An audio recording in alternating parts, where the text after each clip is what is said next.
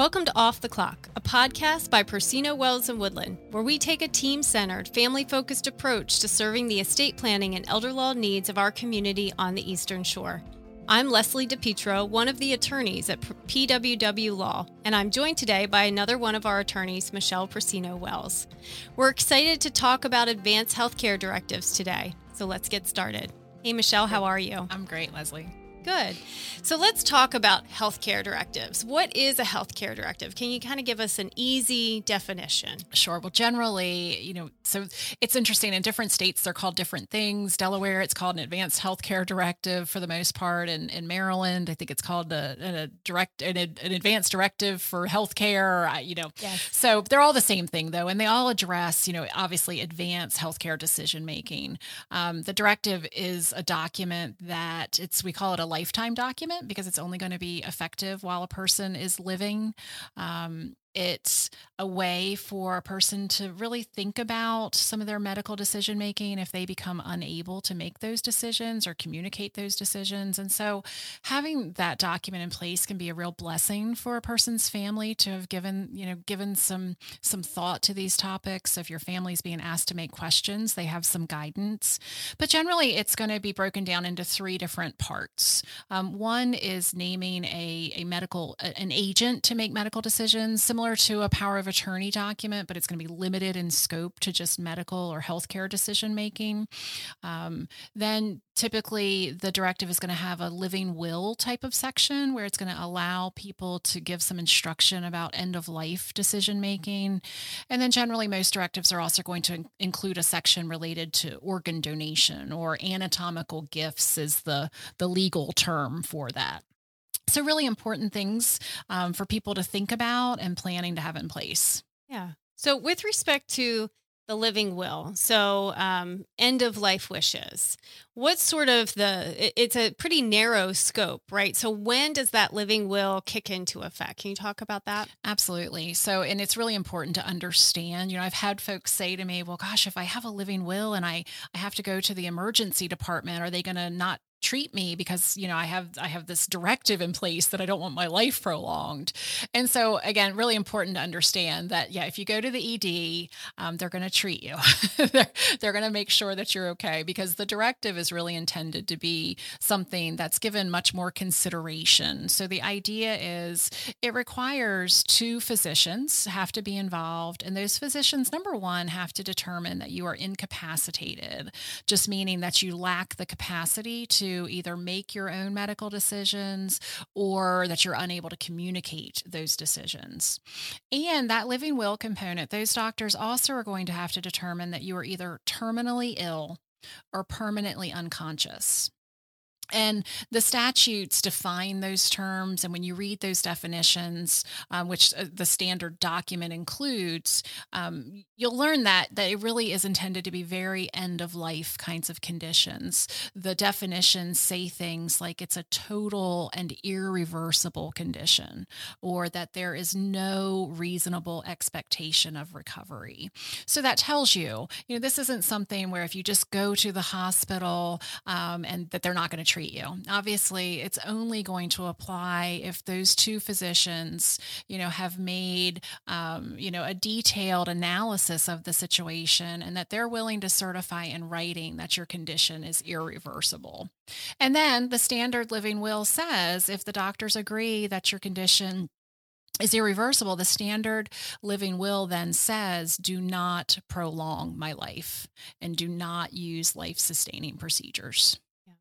And, uh, you know, we talk about f- how we protect families all the time. But to me, when I'm talking with families, making sure that you've directed these wishes can be it can be such uh, like you said it's just such a blessing to families to know this is what mom wanted me to do so they don't have to uh, impress their own judgment on the situation they really feel like they're acting on behalf of mom Right. And the important thing to understand too, I've had many people say to me that, um, you know, they had a, a situation with a loved one and that the doctors were perhaps reluctant to enforce the directive or i've actually had people say to me oh it's not worth the paper it's written on that that um, you know they don't enforce they still want the family to decide so the the reality is that it's a legally enforceable document so if you had to go to, uh, you know, if if if a if mom has a, a living will in place, and you know doctors are saying there's no hope, and maybe son is saying, you know, mom's got a living will, she didn't want her life prolonged. Maybe daughter is saying, no, no, no, we can't let mom go. No, no, no, I'm not ready. I'm not ready. You know, son could um, go to court and get a court order to enforce um, the the living will and that life sustaining procedures be withheld. Um, but it generally doesn't come to that. Um, it generally is still going to be a conversation with the family, with the doctors. Um, but having that document, I've had, I've had so many people say to me that having that document and being able to read it and knowing what mom or dad or spouse's wishes are um, takes a little, you know, that that's never a, an easy decision, but it takes a little of the burden off of those family members when they're being, you know, having those discussions with the doctors. Yeah. Let's talk about the agents, right? Getting down to that that idea of uh, who your medical decision maker will be. Um, how does somebody kind of go about making that decision? So always, and, and you'll hear us if you, if you know, for listeners, if you listen to our podcast, you know, if you listen to several of them, you're going to hear this time and time again, where we're going to talk about always trying to choose the best person for the job. Um, and so in naming agents, you know, you really do have to think about who is going to be able to make decisions, you know, um, who's going to be able to, to, you know, provide information to other family members, you know, who's really going to be um, level headed about it and decide who's best for that role role. Really important thing, though, I want to point out with related to the living will and the uh, medical power of attorney. So, the living will section, you know, that's where you're saying, I don't want my life prolonged if two doctors have said there's no hope that really is where you're making that decision in advance. You know, I often have clients that will joke with me and they say, "Oh, well, you know, I'm going to name my daughter because, you know, or I'm not going to name maybe I'm not going to name my daughter because, you know, she'll just pull the plug." you know? and they'll they'll joke about that. And so it's important to understand that who you name as the agent, you know, they're not really going to have that final say of the pulling the plug or the the life sustaining procedures because that's what the living will section is. You know, that's your advance instructions saying, if I'm in a qualifying condition, do not prolong my life. But certainly, who you name as agent really is intended to then cover all other types of medical decision making. And so it's really important. Um, you know, it doesn't necessarily mean it's the oldest child or the one that lives the closest. Um, just again, really important to look at the pool of people you have to choose from and making sure that you're choosing the best person for the job. Yeah. And so sometimes too, we've talked in other podcasts about how the person you select as the power of attorney agent under your financial document or your trustee or your executor, sometimes that's all the same person.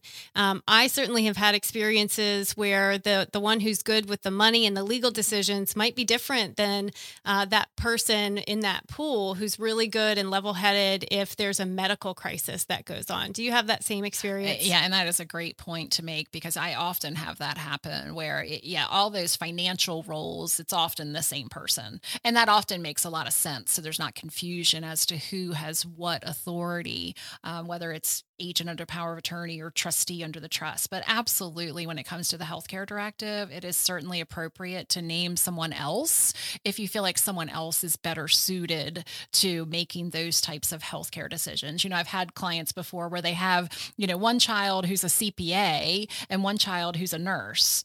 Well, you know, it kind of makes sense who they're going to name for which role. But again, that's because that comes down to who's best for the job.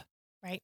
And I think, too, the other thing to think about, you know, we start off a lot of times in the healthcare directive talking about the living will, end of life decisions. But I think it's important to remember that this document could come into play and stay in play for a, a long period of time. So, anytime uh, you are incapacitated, whether it's I'm having surgery and I'm unconscious for a, a couple hours or a day, or I'm suffering from dementia and I am I need somebody to make day to day decisions for me. So that comes into play too. Oh, absolutely. And that's again why it's so important to have these documents in place because it could be a very long term kind of situation in which it's needed. Yeah.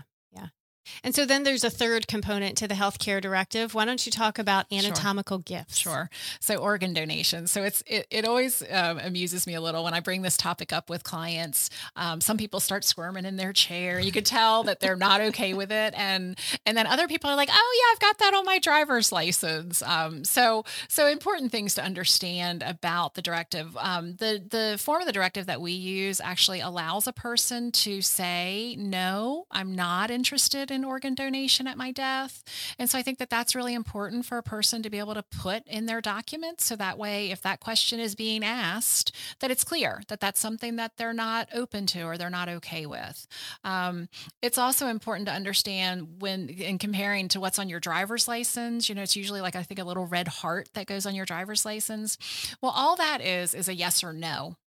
That either says you're open to organ donation or you're not presumably. If the heart's not there you don't necessarily know if it's not there intentionally or you just they didn't ask the question when you went or you forgot or whatever. So the directive is really nice in that it allows people to to put down their wishes in writing. So the other thing that always amuses me and i think i at least once a week someone says this, this to me. It's like ah everything I've got so worn out. Nobody's going to want any of my organs when I go. And I think isn't that always all of our goal? You know, our goal to kind of have it all worn out by the time we leave this earth. Um, but you know, I've had clients in their 90s still fill it out. You know, I had one lady, gosh, years ago. She was so sweet, and she's like, they might want to study why I've lived so long. And she's like, I think it's because I eat a lot of blueberries. But anyway, so so um, so anyway, um, it, you know, it just allows a person to. There's three different sections. It allows them, a person to say what they're willing to donate. Um, the way we format our document, it's sort of a multiple choice kind of format where they can say, you know, I'm willing to donate my entire body or any needed organs or parts, or they could be specific and list certain organs like my heart, my kidneys. Um, the second section allows you to designate, you know, basically who you're going to give authority to administer your donated organs. So it can be the hospital in which I die, the physician in attendance at my death, um, or you can name a particular medical institution if you choose to do that, or a particular physician for that matter. And then, really important, the third section addresses for what purposes a person wants to donate their organs. Um, and so for the 90 year old, yeah, chances are mm, probably not usable eligible for transplantation purposes, probably not going to be eligible for that, but might be eligible for research or medical education. So that section allows a person, if they're really open, um, they can say any purpose authorized by law. So a lot of clients choose that. Others feel like that is way too broad. and so some people you can choose transplantation, therapy, medical education, or research, or sort of any combination of those. So Obviously, never a guarantee that a person's organs will be usable or that anyone will want them when they pass away, unfortunately. Um, but really, again, great planning to have in place to let your family know what your thoughts and, and wishes are with respect to that. Really good. So let's let's kind of address some questions that we get, some distinctions um, um, or specifications with respect to the power of attorney and certain other laws that might impact that document. So sometimes I have clients say, you know, I want my document to have a do not resuscitate order. So speak to that concern. Yeah. So a DNR, a DNR, yeah, people, um, there is a big misconception out there when you start talking about advanced healthcare directives that people associate that with what you know, a DNR, a do not resuscitate order. First thing to understand about a DNR is that it is a medical order. So it's not a document that an attorney creates. It's not a document that you download off the internet. Um, it's something a medical order has to be prepared by a healthcare professional. And a, a do not resuscitate order is just that. It means, you know, if my heart stops, do not resuscitate me, even if you think you can. And that's the real key to it. You know, perhaps um, someone who has maybe a terminal diagnosis, you know, maybe they have, you know, an advanced stage of cancer and they might say, you know what, if if something happens, I just, you know, and, and if and if I need to be resuscitated, just let me go. And so that's a DNR. The Advanced Healthcare Directive is very different. It's a document that you typically are creating when you're healthy or relatively healthy and you don't have a specific concern or a specific, um, like a terminal illness that you're worried about, but it's something you're putting in place in case you're in a terrible accident and then the doctors determine that you're terminally ill. So it's that advanced planning that you do, whereas a DNR is something you're typically only going to create with a healthcare professional if you're in a particular um, medical condition. You have a particular medical condition where that makes sense, where you would say, do not resuscitate me, you know, even if you think you might be able to. I also like to compare that to something that's newer. Um, there's the the medical orders for scope of treatment, which is sort of the in between between the Advanced Healthcare Directive and a DNR. Um, so medical orders for scope of treatment is something that's been around only for gosh, what I guess maybe the last five six years or so. Um, but it's another way for people to plan sort of their end of life care it generally also is only appropriate for a person if they have some kind of medical condition where they think they have perhaps maybe one year or less to live. It also is a medical order, so has to be created with a healthcare professional. But it allows a person to talk about what types of treatment care they want in end of life. I mean, it's a pretty detailed document. So again, not something that we create, um, but something that that folks who find themselves in that type of situation should definitely be talking to their physicians about. But just clear, you know, to be, to be clear, to understand that the healthcare directive, something you just do in advance as part of your estate planning. You hope you never need it. so very different from that DNR or that that medical order for scope of treatment document. But along that same line, our healthcare directive would also say if I'm incapacitated, my agent can engage with my medical professionals to help facilitate either of those medical directives. Yeah, absolutely. And that's the thing. So if you don't have one of those other um, medical orders in place, and if your condition gets to a point where you no longer have capacity to create one of those, then absolutely having the advanced directive in place is going to be critical because then your agent can work with your healthcare professionals to make sure that you receive, you know, the best care possible at that point and that your wish wishes are carried out. Really good. Thank you so much for sharing, Michele. Absolutely. It's my pleasure. Thanks for being with us today on Off the Clock. If you'd like to learn more about us, visit our website at pwwlaw.com. Of course, you can contact us directly by calling 302 628 4140 or emailing info at pwwlaw.com. We're here to help you plan today to protect your families tomorrow. See you next time. So, from Michele and Leslie, thank you very much. We'll see you next time. Anything discussed on Off the Clock is for general informational purposes only and is not intended to create an attorney client relationship. To obtain the most reliable guidance, listeners are encouraged to seek personalized advice from qualified professionals.